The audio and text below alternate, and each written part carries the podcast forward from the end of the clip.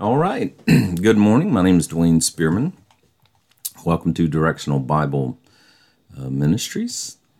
Uh, today is uh, September the twenty-seventh, and um, this is a teaching ministry that is designed to encourage, disciple, and challenge the people of God. So I appreciate each of you. I appreciate the birthday wishes that uh, you guys sent my way. I turned uh, fifty-four yesterday. Hard to believe uh, when I go into, uh, you know, when you go in to enter your date of birth online and you do that little scroll of mortality, uh, it takes a little longer to get down to uh, nineteen sixty-six as my date of birth. Um, but anyway, God's been good to me. Uh, I have nothing to complain about.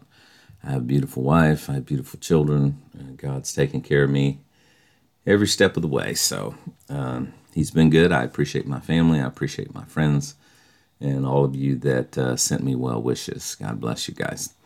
Um, today we are continuing to work through uh, the book of Acts. And um, good morning, Scott. Good morning, Lori. Hope you guys are doing well today. Uh, let's see, last time we were together, we got down through um, chapter chapter nineteen, verse number thirty-six. So we're going to back up today. Um, in session thirty-two, last Sunday, we got down through uh, chapter number, or verse number thirty-five and chapter number nineteen. Uh, today, we're going to pick up in verse number thirty-six. Of chapter number nineteen. Hopefully we're going to get down through chapter twenty, verse number twenty-eight. Um, as we know here, the uh, in chapter number nineteen, Paul is has arrived in Ephesus. He had left Apollos at Corinth, um, and of course he he came upon the disciples that had not uh, known anything about Jesus or been baptized, received the Holy Ghost. And uh, he asked them into what baptism were they baptized, and of course they said the baptism of John. And then, of course, they received water baptism, and then Paul uh, laid hands on them uh, under the apostolic authority that he had been given, and they received the Holy Ghost. Um, in other words, Pentecost happened in their lives. These were kingdom believers. These were Jews that were baptized only by the baptism of John. And then we meet the sons of Sceva. Um, of course, miracles are happening um, at the hands of Paul. Seven sons of Sceva, a Jew who was a priest, was trying to cast out a demon. And uh, we talked about that, um, how that uh, demonic possession was uh, very uh, common um, back then. It was dealt with. Uh, Paul doesn't talk about it in... Um, the Pauline epistles, but we saw a lot of it uh, during the during the offering of the kingdom, and that's a different study in and of itself. Um, but anyway, as he began to preach, uh, people began to burn uh, their they began to repent of their their witchcraft, their sorcery. They began to burn all of their accoutrements that had to do with with magic and incantations, and of course, this caused a riot. Because people were beginning to see uh, that the home of Diana of the Ephesians, the goddess of Ephesus, was going to be threatened by all of these people uh, turning away from idolatry. And of course, Demetrius um, came to the fore and began to stir the people up. And of course, he made it a spiritual matter. I love it how the left today, you know, they want to they start quoting scriptures out of context um, to try to. Uh, work a political narrative in there. I'm always humored when they try to do that. Um, of course, obviously it works, or they wouldn't be doing it. Um, and then, of course, the city was confused, and you remember the town clerk finally stepped up and said, listen, you know, we're way out of line here. If the Romans catch wind of what we're doing, this is not going to end well for any of us. And he dismissed the crowd, and they all went back Uh, where they came from. And then we get down into verse number thirty-six. Uh, verse number thirty-five, and when the town clerk had appeased the people, he said, "Ye men of Ephesus, What man is there that knoweth not how the city of Ephesus is a worshiper of the great goddess Diana and the image which fell down from Jupiter? In other words, he's telling the people, you know, what are these Jews going to do um, against our great goddess Diana? Uh, seeing that these things cannot be spoken against, since we know this, we you ought to be quiet and do nothing rashly. Uh, in other words, check yourselves what you're doing, for ye have brought hither these men, which are neither robbers of churches, nor yet blasphemers of your goddess. In other words, he's saying there's just nothing that they can be accused of. Wherefore, if Demetrius and the craftsmen which are with him have a matter against any man, the law is open, and there are deputies. Let them and plead one another. Um, so again, the, the town clerk here is trying to stop the mob by pointing out that they need not overreact to what's happening as a result of Paul's teaching, and causing such an uproar in the city as the people begin responding to his message. Um, of course, as we stated earlier, this council proved to be wrong in that Diana is no longer worshipped. um, and then, of course, we get down um, later on. Um, uh, he goes on. He'll go on to uh, it's Gaius and Aristarchus that they had pulled aside. And he said, these guys aren't robbers of churches, nor yet are they blasphemers. Um, let's see right here where it says, uh, these guys are neither robbers of churches, nor yet are they blasphemers of your goddess. Now, a better translation of that word churches there in nineteen thirty-seven is temples. Uh, they are not robbers of temples. Um I don't know why this flips every time my, my mouse is frozen here. I'll try not to panic it. Um, in verse number thirty-seven, uh, which are neither robbers of churches. Uh, you can see that's a, a better translation there would be uh, temples. Um, further proof that the word always needs to be in context. Uh, just because you hear the word church does not mean that it's referring to the church, uh, a part of what we are. Uh, remember that the church just means a called-out assembly. Um, and actually, in the Bible, there are four churches identified. Um, um, and we'll run into problems when we try to combine uh, these churches and make them one and the same, which covenant uh, theologians tend to do. Um Historically, there was the church in the wilderness mentioned in Acts seven thirty-eight by Stephen. You remember he said, um, let me get back over to just K J V here. This is he that was in the church in the wilderness. See that word church? That just means a called out assembly. And of course, they were called out of Egypt and they were assembled in the desert. Um, Stephen quoted that. Uh, it was the assembly of the children of Israel that were called out of Egypt, assembled in the wilderness. And then there was the church uh, that was in Jerusalem, uh, which was made up of the lost sheep of the house of Israel, and for sure proselytes, people who had converted over to Judaism, been circumcised, were keeping temple sacrifice. This is the kingdom church. No one is part of this church today.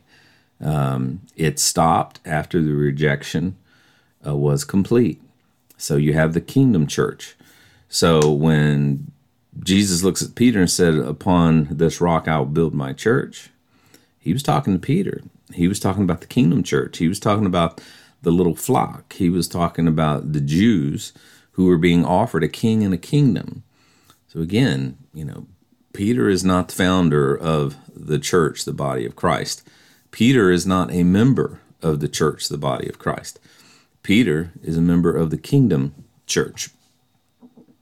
And today we are a part of the body of Christ made up of Jew and Gentile. That was the mystery that was revealed to Paul. Uh, this is a separate body. Paul was the first one into this body of believers. Um, Paul said he was in First Timothy. Uh, that he might be a pattern to those who should come after that in me first. Paul was the first one converted into the body of Christ. So this church was not born in Acts chapter number two. Acts chapter number two was merely the offering, the official offering of the king and the kingdom. And it was rejected. And, of course, God raised up the Apostle Paul in Acts chapter number nine. And he was the first one to be converted into this body of Christ. And I don't think that happened in Acts chapter number nine. I think that happened later. I think Paul was uniquely both a kingdom believer and a grace believer. And there's all kinds of arguments about about that, you know, especially when you when you get over into uh, the book of Revelation, you start putting Paul's name on the gates and the foundations and things like that.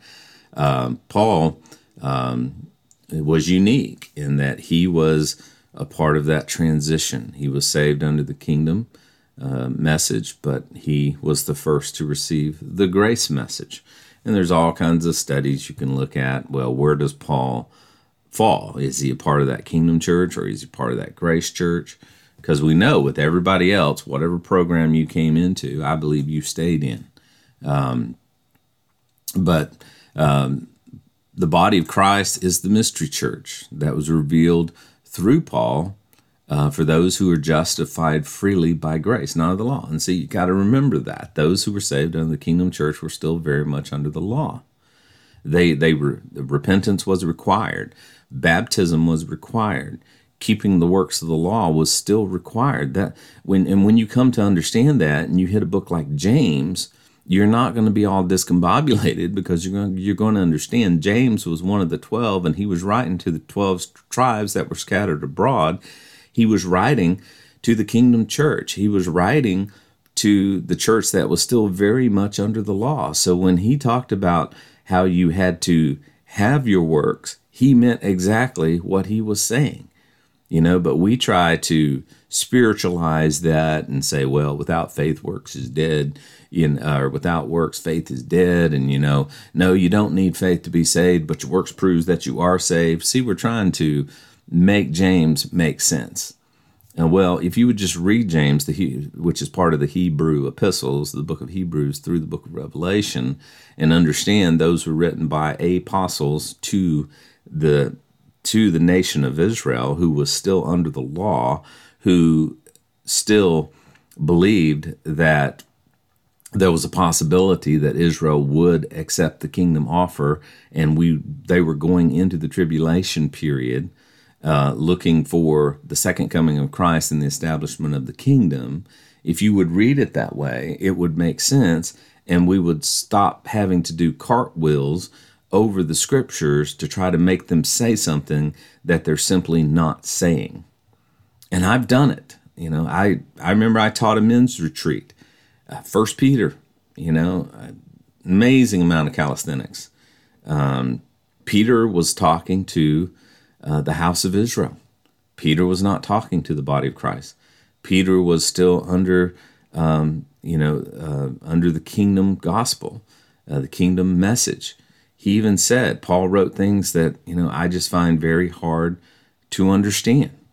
Uh, Peter didn't fully grasp the things that Paul had grasped, because Peter was not the apostle to the Gentiles.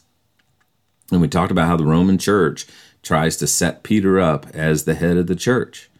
Well, no, no, he's not. The keys that he received, the authority that he received, was in the kingdom church, uh, not the body of Christ, of which you and I are a part. And of course, we see this in Colossians one eighteen, and he is the head of the body, the church, who is the beginning of the firstborn from the dead, that in all might have preeminence. Jesus is, is the head of the body. Okay, he's the head of the body, which is the body of Christ. In Romans eleven twenty-five, for I will not, brethren, that you be ignorant of this mystery, lest you should be wise in your own conceits, that blindness is happened to Israel until the fullness of the Gentiles be come in. And when will that happen? When the church is removed, which is what we call the rapture. The church has to be removed before God can start back up Daniel's seventieth week, before God can start dealing with the nation of Israel again. And again, people who try to dismiss the rapture is because they do not rightly divide the word of truth. Uh, in Romans uh, sixteen twenty-five, now to him that is of power to establish you according to my gospel, not our gospel, my gospel and the preaching of Jesus Christ according to the revelation of the mystery, which was kept secret since the world began. That mystery was a secret. You don't see it in the Old Testament. It's not there.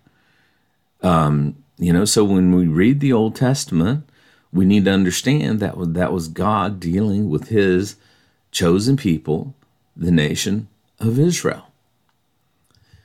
Not us.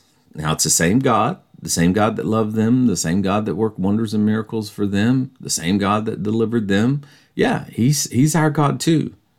But it was written to the nation of Israel. In Ephesians three one, for this cause I, Paul, the prisoner of Jesus Christ, for you Gentiles, for ye have heard of the dispensation of the grace of God, which was given to me, me to youward.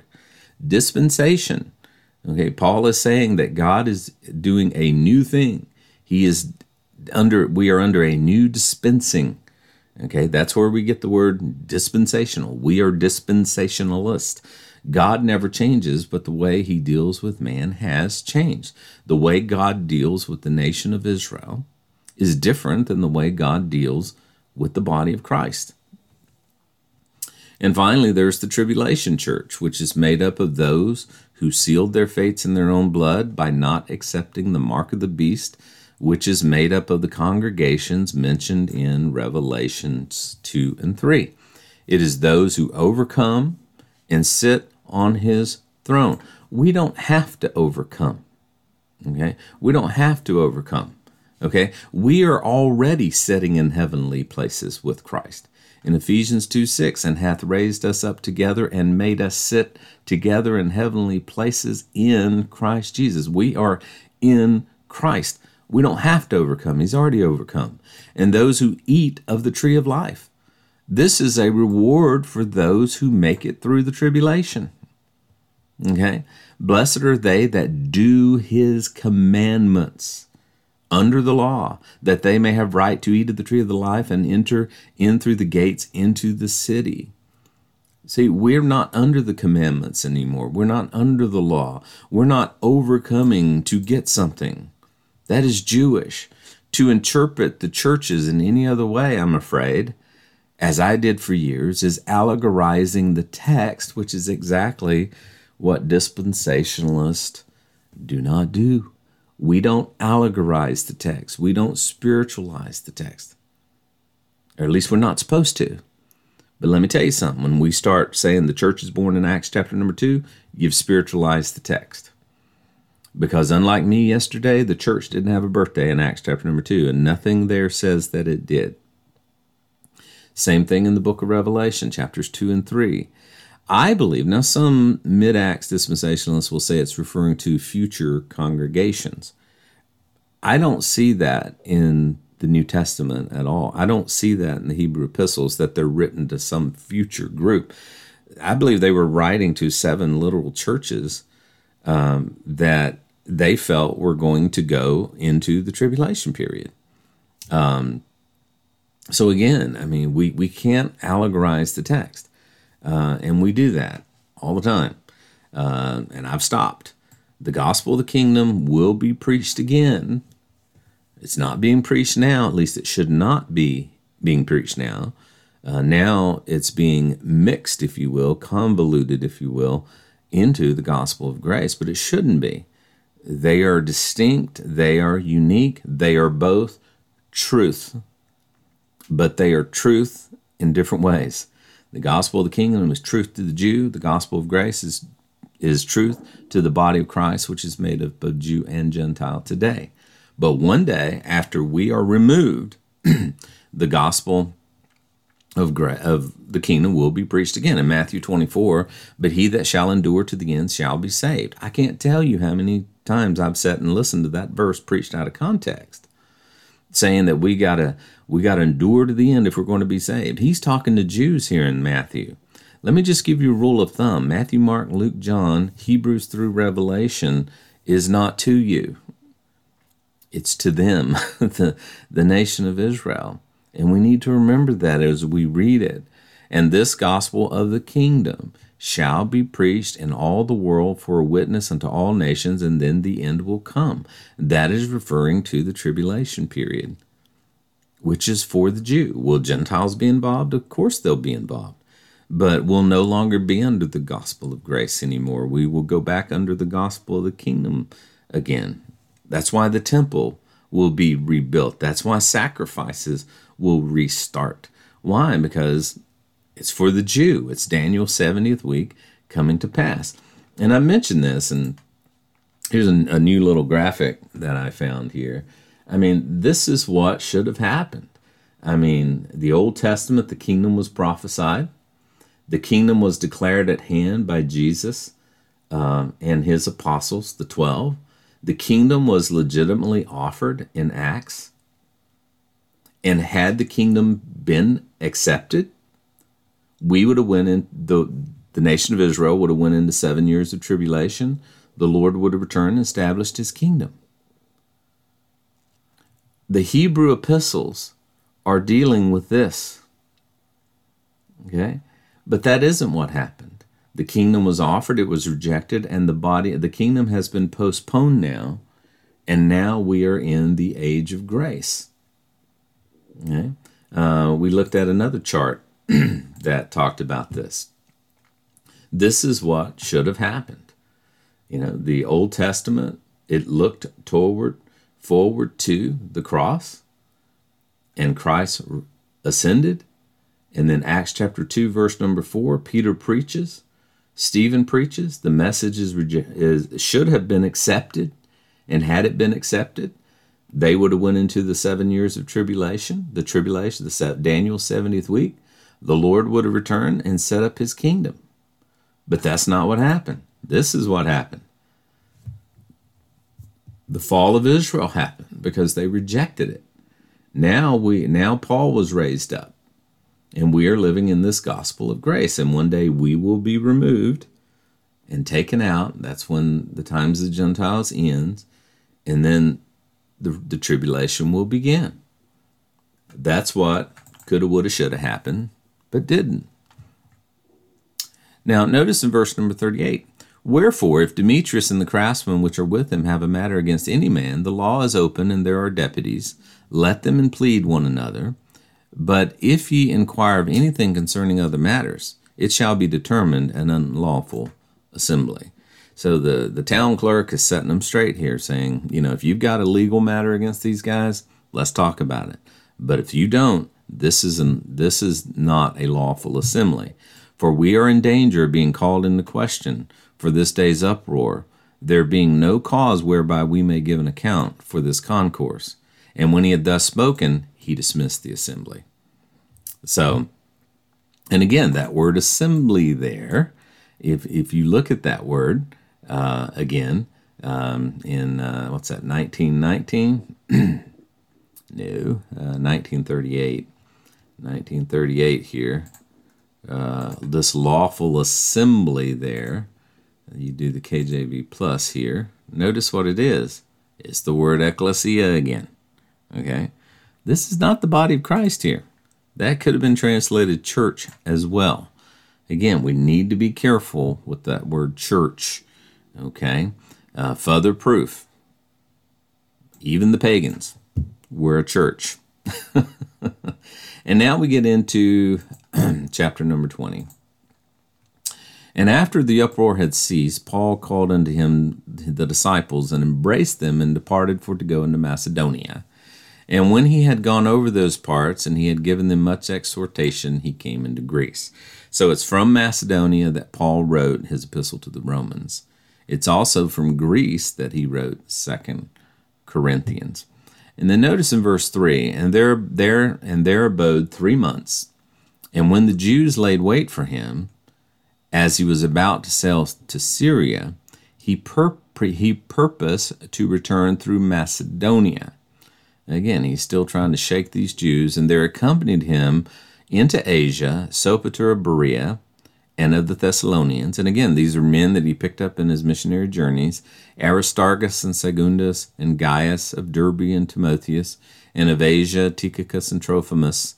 those going before tarried for us at Troas. So they went on before and they waited for him at Troas, and we sailed away from Philippi after the days of unleavened bread and came unto them to Troas in five days, and then we stayed another seven days. So again, unbelieving Jews were still st- stirring up trouble against him. And notice that Luke mentions the Feast of Unleavened Bread. This, the Feast of Unleavened Bread lasted seven days and commemorated Israel's flight uh, from Egypt.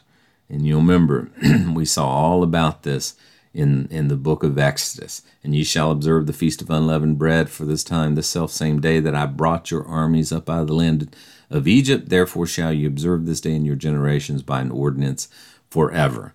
In seven days there shall be no leaven found in your houses.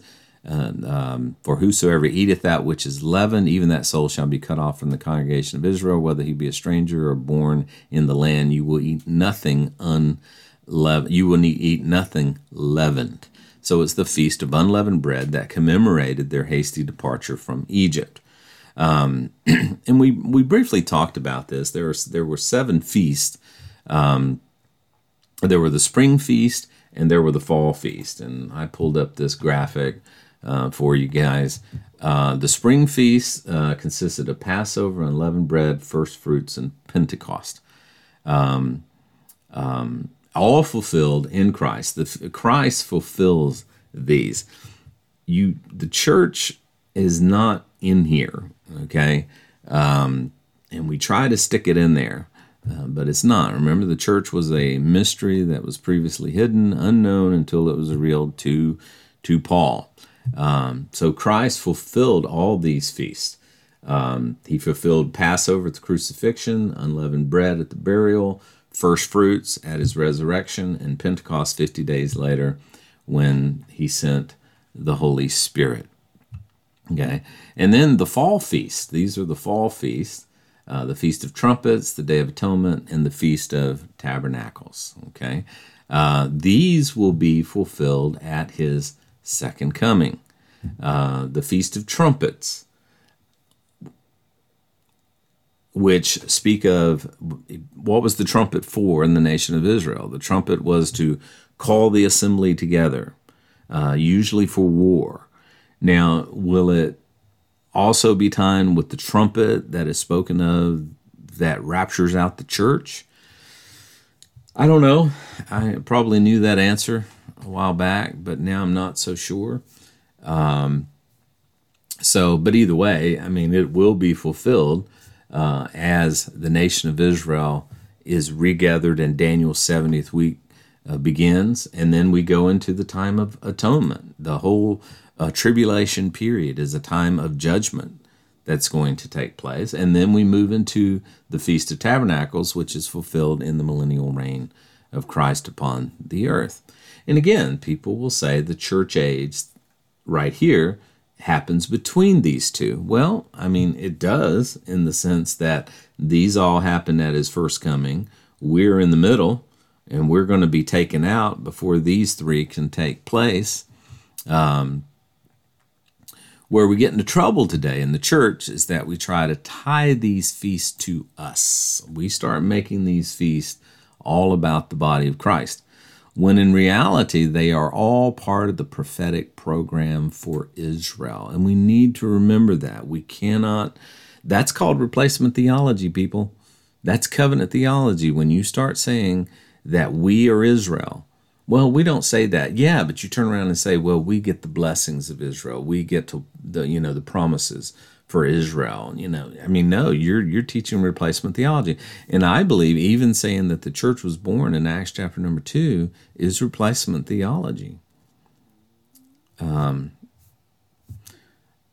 Again, I mean, we need to separate the church from Israel. That's the big difference that separates a covenant, theolo- uh, covenant theology from dispensational theology.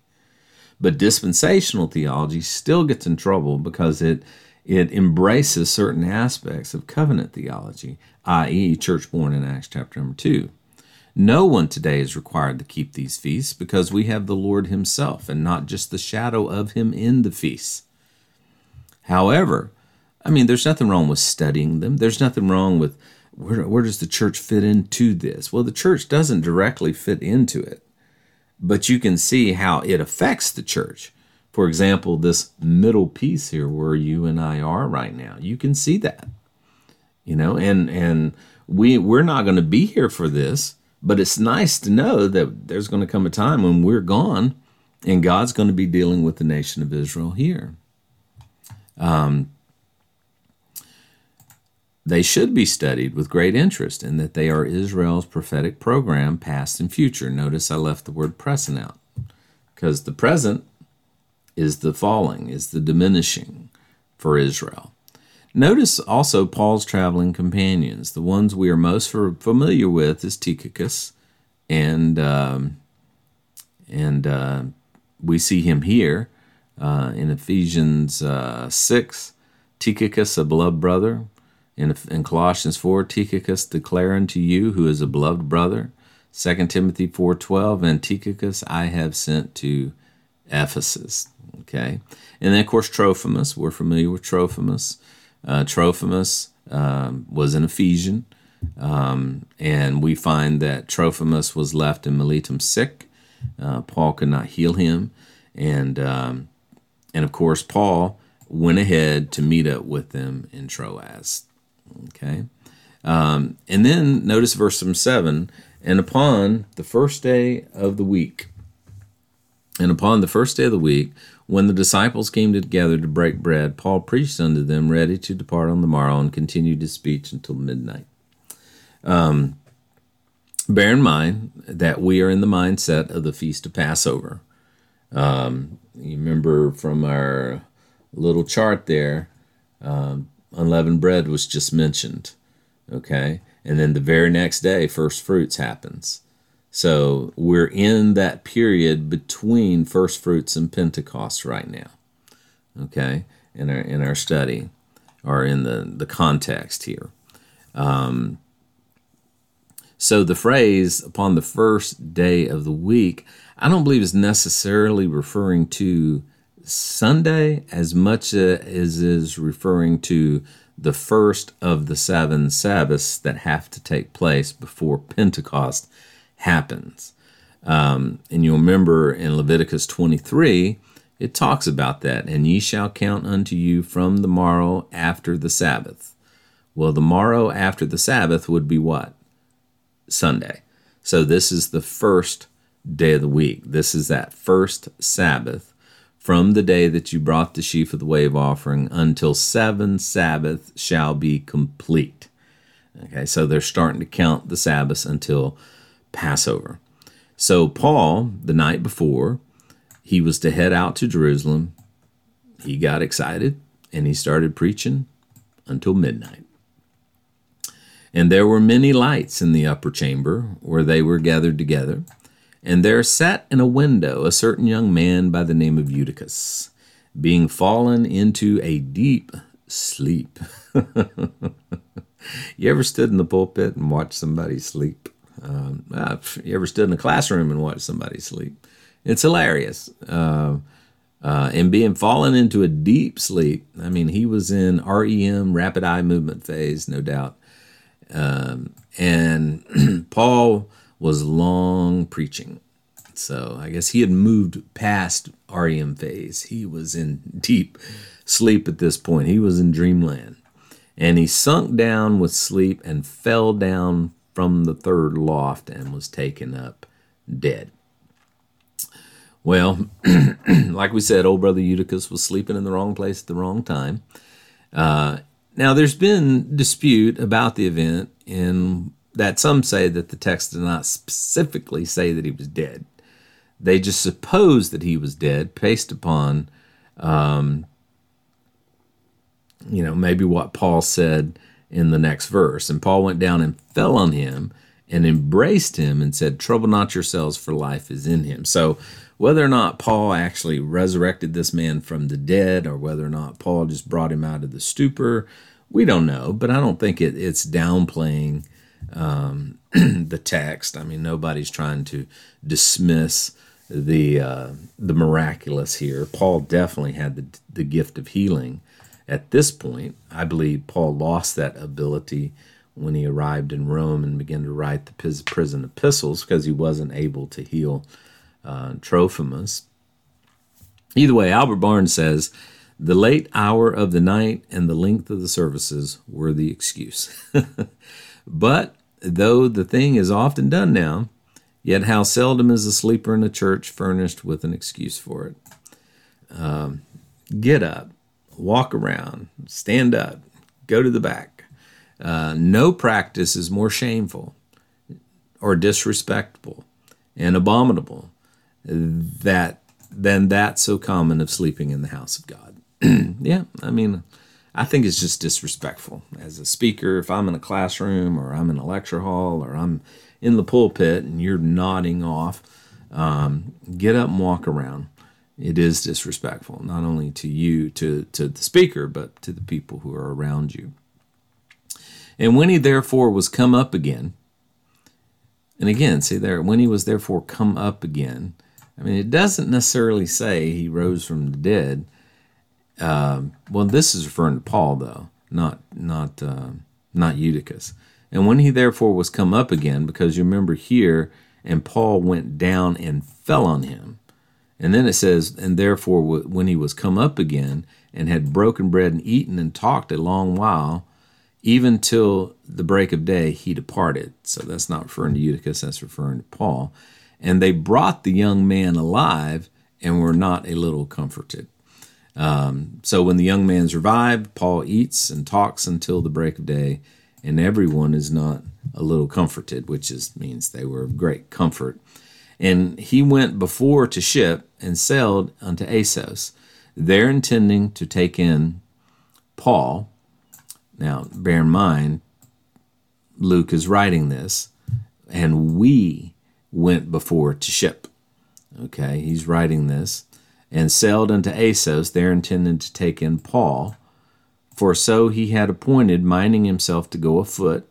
And when he met with us at Assos, we took him in, and came to Mytilene. And we sailed thence, and came the next day over against Chios. And the next day we arrived at Samos, and tarried in Trogyllium. And the next day we came to Miletus, for Paul had determined to sail by Ephesus, because he would not spend the time in Asia, for he hasted, if possible, to be at Jerusalem for the day of Pentecost. Okay, again, um, we are here in the middle. He is trying to get to Jerusalem for Pentecost. Um, and then notice, and from Miletus he sent to Ephesus, and called the elders of the church. So once he arrived in Miletus, he called the elders of the church in Ephesus. And when they were come to him, he said unto them, Ye know from the first day that I came unto Asia, after what manner I have been with you in all seasons, serving the Lord with all humility of mind, and with many tears and temptations, which befell me by the lying weight of the Jews, and how I kept back nothing that was profitable unto you, and I have showed you and have taught you publicly and from house to house. So Paul calls for the elders in Ephesus to express how he had served them with tears and temptations, and even the Jews that had spoke against him. Um, I, I, I think that that probably hurt Paul more than anything. I know as a, a minister for years, Um, nothing hurts more than a sheep bite. Uh, wolf bites are expected. You know, they're it's part of the territory. You know that uh, wolves have big teeth, and they use them big teeth to tear people apart. They're carniv- they're carniv- carnivorous, and when they bite you, you got too close. Um, but when a sheep bites you, to me, that is the most grievous of uh, of bites. That's the one you didn't expect. That's the one that um, you didn't see coming. Uh, and I can tell you as a minister, and I'm sure many of you can identify with this, there's nothing worse than getting sh- bit by one of your own, one that you just didn't expect. You know, sheep don't even have teeth per se. They have these little things in their mouths where they grab the grass and they, they pull the grass up. But when a when a sheep bites you, in a spiritual sense. I mean, it's just not expected. It's it's it's it's a shock. It's a surprise that it happens. Um, and I think for sure that hurt Paul far worse, um, because he doesn't even really condemn. Uh, he only point. He doesn't point to Demetrius and the silversmiths and, you know, all those other people. He points to the Jews, his own, who tried to uh, destroy him. Uh, testifying both to the Jews in verse twenty-one and also to the Greeks, repentance toward God and faith toward our Lord Jesus Christ. Now, some will point to this verse to say that Paul ministered to both groups, Jews and Greeks. And again, he did. There were Jews and Greeks uh, in Ephesus, and he ministered to both of them. Um, also, the phrase, notice it says, I ministered to both the Jews and to the Greeks, repentance toward God, and faith toward our Lord Jesus Christ. Um, I believe he's saying there, I taught repentance toward God to the Jews and faith toward our Lord Jesus Christ to the Greeks. Um, either way, whatever he's saying there, he's saying that many responded positively to what I preached, and the church was started. And we've went over this before. I believe I believe pretty strongly that Paul preached both Gospels uh, until he reached Rome and the, he began to pen the prison epistles. He preached both uh, because I believe he, just like the twelve, uh, believed that the kingdom was still on the table. I believe that Paul came to revelations, that Paul was still understanding bit by bit. Uh, I believe that when he came to a new revelation, he penned an epistle. uh, I don't think Paul saw the postponement up front. Um, of course, in Acts nine, I mean, Paul was saved by the kingdom. He was into this, the, redeemed into the kingdom gospel. Um, I mean, he didn't even see the church, let alone the, the, postponement, the postponement, the body of Christ. But it was later uh, when he was the first one to be saved by grace that he saw the body of Christ. And I don't think he saw the postponement. I don't think he saw that, um, you know, obviously, I think in his mind, he said, well, the twelve aren't going to the Gentiles, so God's going to use me to do that. Um, I don't think he saw the postponement. Uh, and I think, therefore, he he still continued to preach the, the kingdom gospel, the kingdom of God. Um But later on, uh, he understood the postponement. In Romans, he says, you know, that Israel has been set aside. Um, and then he saw the rapture, when God would begin once again to deal with the nation of Israel. Again, Paul came to revelations. He didn't understand it all up front. Um, and now, behold, I go bound in the Spirit into Jerusalem, not knowing the things that shall befall me there. So Paul is determined to get into Jerusalem, uh, and says he's bound in the Spirit. And I believe this Spirit is the Holy Spirit, um, um, not knowing what's going to happen to me there, save that the Holy Ghost witness in every city, saying that bonds and afflictions abide me. So Paul tells them he's going to Jerusalem bound in the Spirit. Um And again, that word bound in the Spirit there, that word Spirit is the word pneuma, um, which is, you know, the Holy Spirit, I believe. Um, Albert Barnes says of this verse, Paul is being strongly urged or constrained by the influence of the Holy Spirit, not by any desire to see the Jerusalem, and not urged merely by reason, but by the convictions and the mighty promptings of the Holy Spirit. And some some uh, translations do uh, translate that word, that word Spirit. Uh, see, the New American Standard does not. The New King James does not. The N I V does. Uh, compelled by the Spirit. Uh, so Paul is pulled by the Spirit to Jerusalem. And notice the words abide me, the things that abide me. Uh, that literally means the things that await me, the things that are facing me. In other words, I'm going to face the music. I'm going to Jerusalem, even knowing that something awaits me there. And, of course, we, we know what awaited Paul there. Um, he was going to be arrested and on his way to Rome.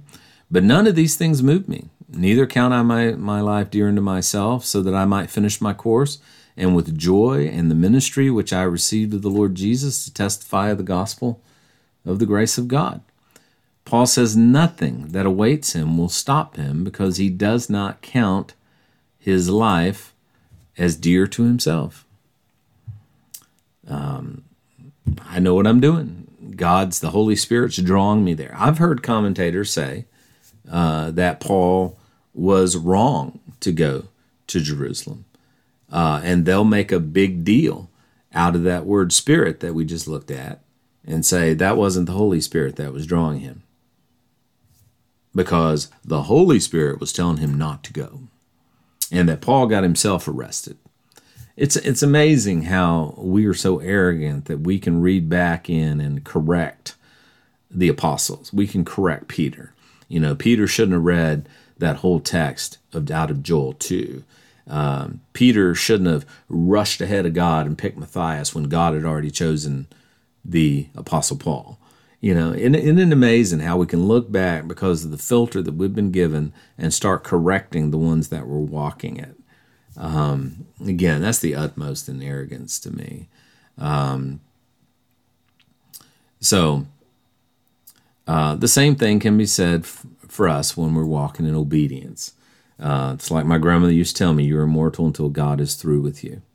Um, when you're doing what God told you to do, there's no better place to be uh, than that. Uh, again, my grandmother would say, I'd rather you halfway around the world in the will of God than down the street out of the will of God. There's no more dangerous place to be than out of the will of God for a child of God. And there's no better place to be, no safer, more secure place to be than in the will of God, no matter where that is. Now, Paul, he was doing, and what he was doing and preaching was received of the Lord Jesus, and that was to testify to the gospel of the grace of God. And again, I believe Paul is stating that he preached, what he did preach did not come from the other apostles, but from Jesus himself, the gospel of the grace of God. And now, behold, I know that ye all, among whom I have gone preaching the kingdom of God, shall see my face no more. So now Paul pivots back to the fact that he had preached the gospel of the kingdom to the Ephesians. Now, the only assumption that I can come to is, like we've said, uh, Paul preached both. Uh, Paul was given the gospel of grace. He mentions that here in verse number twenty-four, but he preached the kingdom of God to the Jews in Ephesus, because the kingdom was still on the table. Um, of course, today, these two gospels are mixed because, quote, evangelicals, I don't even like to identify myself as an evangelical anymore. Uh, I think evangelicals are clueless when it comes to rightly dividing the word of truth. Um, They have attempted to mix covenant and dispensational theology in an act of compromise just to get along instead of rightly dividing the truth as they were told to. Um, when you start rightly dividing the word of truth, you're going to upset the apple cart. Trust me, I've done it. I've seen it. Um, when you start telling people, you know, there's a difference uh, between the two, um So I believe the whole evangelical, modern evangelical movement is nothing more than a sellout and a compromise between covenant and dispensational theology. You know, I pointed out last week, that's why you've got, within the Southern Baptist Convention, you've got seminaries that are clearly covenant, and you've got seminaries that are clearly dispensational. Um, why? I mean, obviously, they're divided. Uh, that's why um, there's so much confusion. That's why the preacher will say, repent and be baptized, because you're saved by faith. No, you're, that's a complete contradiction. You're blending the kingdom and the grace gospels into one. Um, notice, and ye shall see my face no more. Interesting that Paul knew that he would not see these people again in this life. He also knew that he had honestly given them the entire counsel of God. He gave everything he had.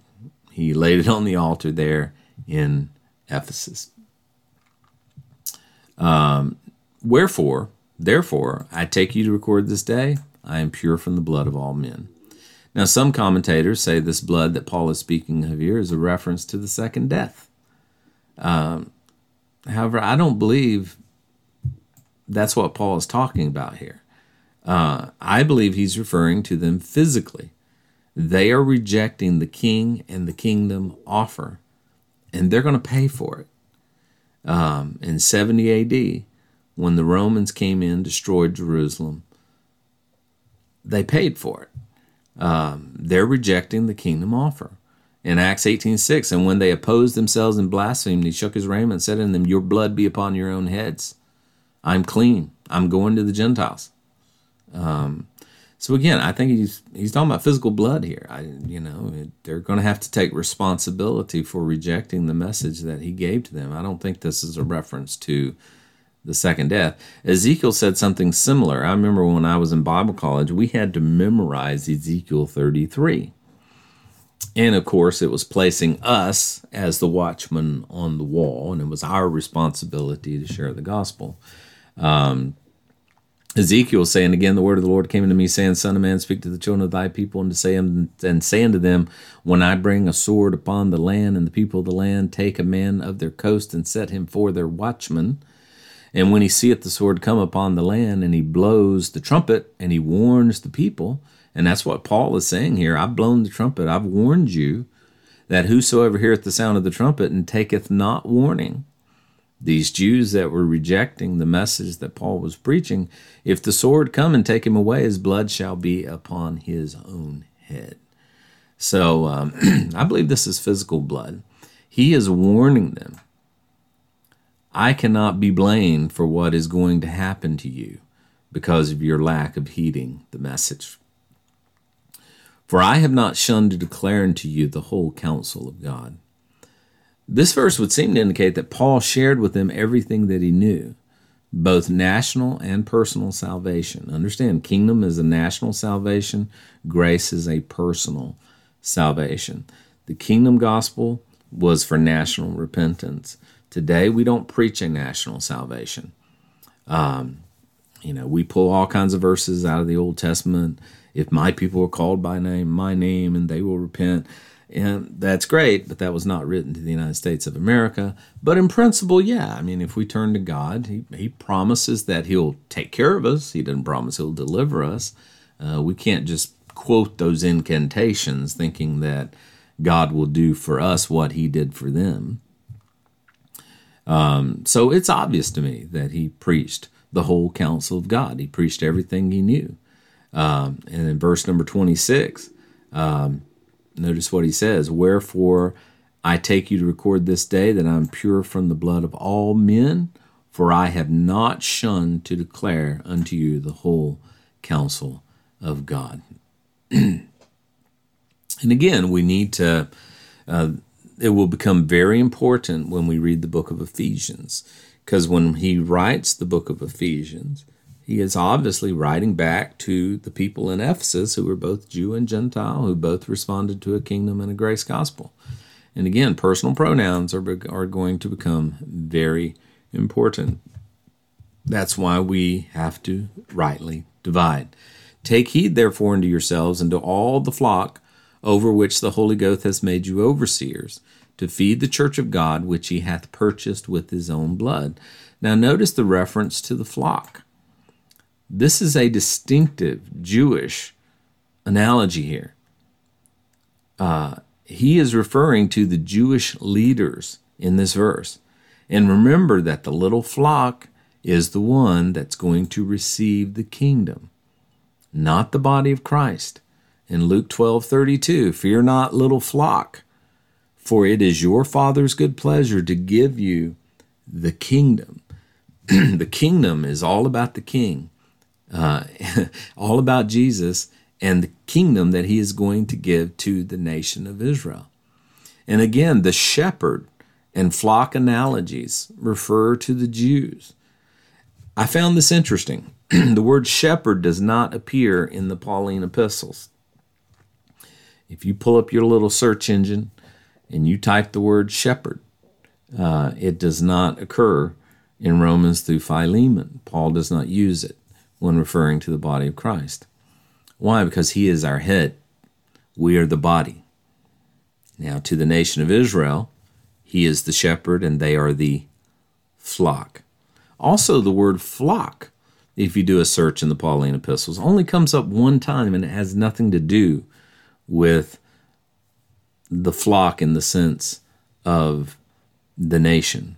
Where who goeth to warfare at any time of his own charge, who planteth the vineyard, needeth not the fruit thereof, and who feedeth a flock, and eateth not of the milk of the flock. So it has nothing to do with a people group.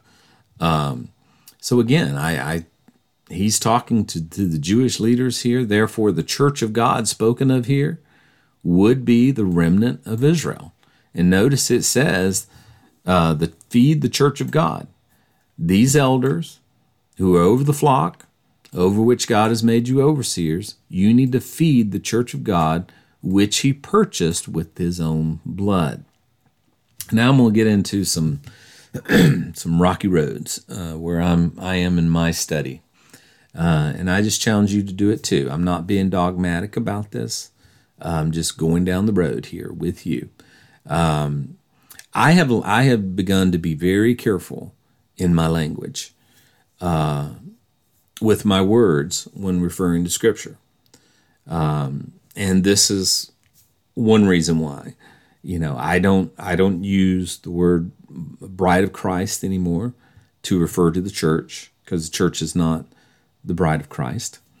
Um, I got to remember when I talk about Pentecost, I'm not talking about the birth of the church. I'm talking about uh, the feast of Pentecost, the outpouring of the Spirit, the fulfillment of Joel two, and the offer of the the King, the King, King and the kingdom to the nation of Israel. Uh, I also see that when I look at this word "purchased in His own blood." He's obviously talking to Jews. Take heed, therefore, to yourselves and all the flock over which the Holy Ghost has made you overseers, to feed the church of God which He purchased with His own blood. The word purchase means to redeem or to ransom. Salvation, on the other hand, is a gift that was given as a result of what Christ did on the cross. There's a difference. There's a subtle difference. Redemption is a purchase. Salvation is a gift. There's a difference between a purchase and a gift. And again, I'm not going to start a church on this, but I would probably not name my church uh, Redeemed Baptist Church at this point. I am beginning to believe that redemption is always in reference to the nation of Israel. Salvation refers to the body of Christ. As a matter of fact, Paul only uses the word redeemed one time in his epistles. He only uses it one time, and it's in Galatians three thirteen. Christ has redeemed us from the curse of the law, being made a curse for us, for it is written, cursed is everyone that hangeth on a tree. This is a reference to the Jews. Christ has redeemed the Jews from the curse of the law. We know this for a few reasons. He uses the word us instead of you. Um, notice in three thirteen, he has redeemed us from, remember, I'm talking about these personal pronouns. Paul is identifying with the Jewish people. He uses the word us instead of you. In the book, just like in Ephesians, he uses we and us to refer to Israel and you and ye to refer to the Gentiles. Number two, we have never been directly under the curse of the law because it was given to Israel. The law was not given to the Gentiles. The Gentiles were without hope in the world because we were aliens from the commonwealth of Israel. Later on, he says, we were a law unto ourselves. In Ephesians two twelve, and that at that time ye were without Christ, being aliens from the commonwealth. Notice the word ye. Okay, remember back here, you and ye are referring to the Gentiles. In Ephesians two twelve, for at that time ye were without Christ, being aliens from the commonwealth of Israel, and you were strangers from the covenants of promise. We're not under the covenants. We're not in the new covenant. The new covenant has nothing to do with us. We, we had no hope and we were without God in the world. So the context dictates, the context dictates, at least to me, that Christ redeemed the Jews from the curse of the law by taking the curse upon himself. Matter of fact, in the next verse in Galatians three fourteen, that the blessing of Abraham might come on the Gentiles through Jesus Christ, that we might receive the promise of the Spirit through faith. So, therefore, I don't think that we, the body of Christ, should be quoting this verse as a reference to us. Okay? Um, and that's really as far as we got last week. Um, I know I've been going for quite some time. Um, and so, Tuesday morning, six thirty, we'll pick up in uh, verse number twenty-nine. For I know this, that after my departing, grievous wolves shall enter among you, and not spare, and, and not sparing the flock. So we'll talk about that next time we get together. It's good to see you guys. Um, Scott, God bless you, brother. I am a Paulician. I like that. That's a good study, the Paulicians. Um, uh, Paul is our apostle. Now, when you stand up in a church and you say that, people look at you kind of like, kind of like you're crazy. But then, you know, I've found if you stand up in a church and say Jesus is God, people look at you crazy. Why? Because it's just not taught. It's it's not clearly taught in our churches today. We are, Paul said, follow me as I follow Christ. Paul said, follow me as I follow Christ. And Paul is a member, you know, I mean, Paul is the one that preached the gospel of grace. Jesus never taught the gospel of grace. It's like those people that say, I'm a red letter Christian. Oh, really? uh, how can you be a red letter Christian when everything in the red letters was addressed to the nation of Israel and was not addressed to the body of Christ? You. Or me. So to say I'm a red letter Christian, um, yeah, that's that's stupid. I mean, that's we don't need to be saying that. Uh, we need to be listening to what Paul wrote. And the only thing that Paul wrote directly to us is Romans through Philemon. That's the Pauline epistles. So we follow Paul in regards to those things. So, all right, man. Well, God bless you guys. Hope you have a great week. Uh, I'm going to go out today. My boy sent me a little money, and I'm going to take my wife to dinner. She's going to take me to dinner and celebrate my birthday. But I love you guys, and it is a privilege for me to gather with you. This keeps my toes to the fire to study the Word of God just like you do. And I, I just encourage you, question the assumptions, question what you've been taught.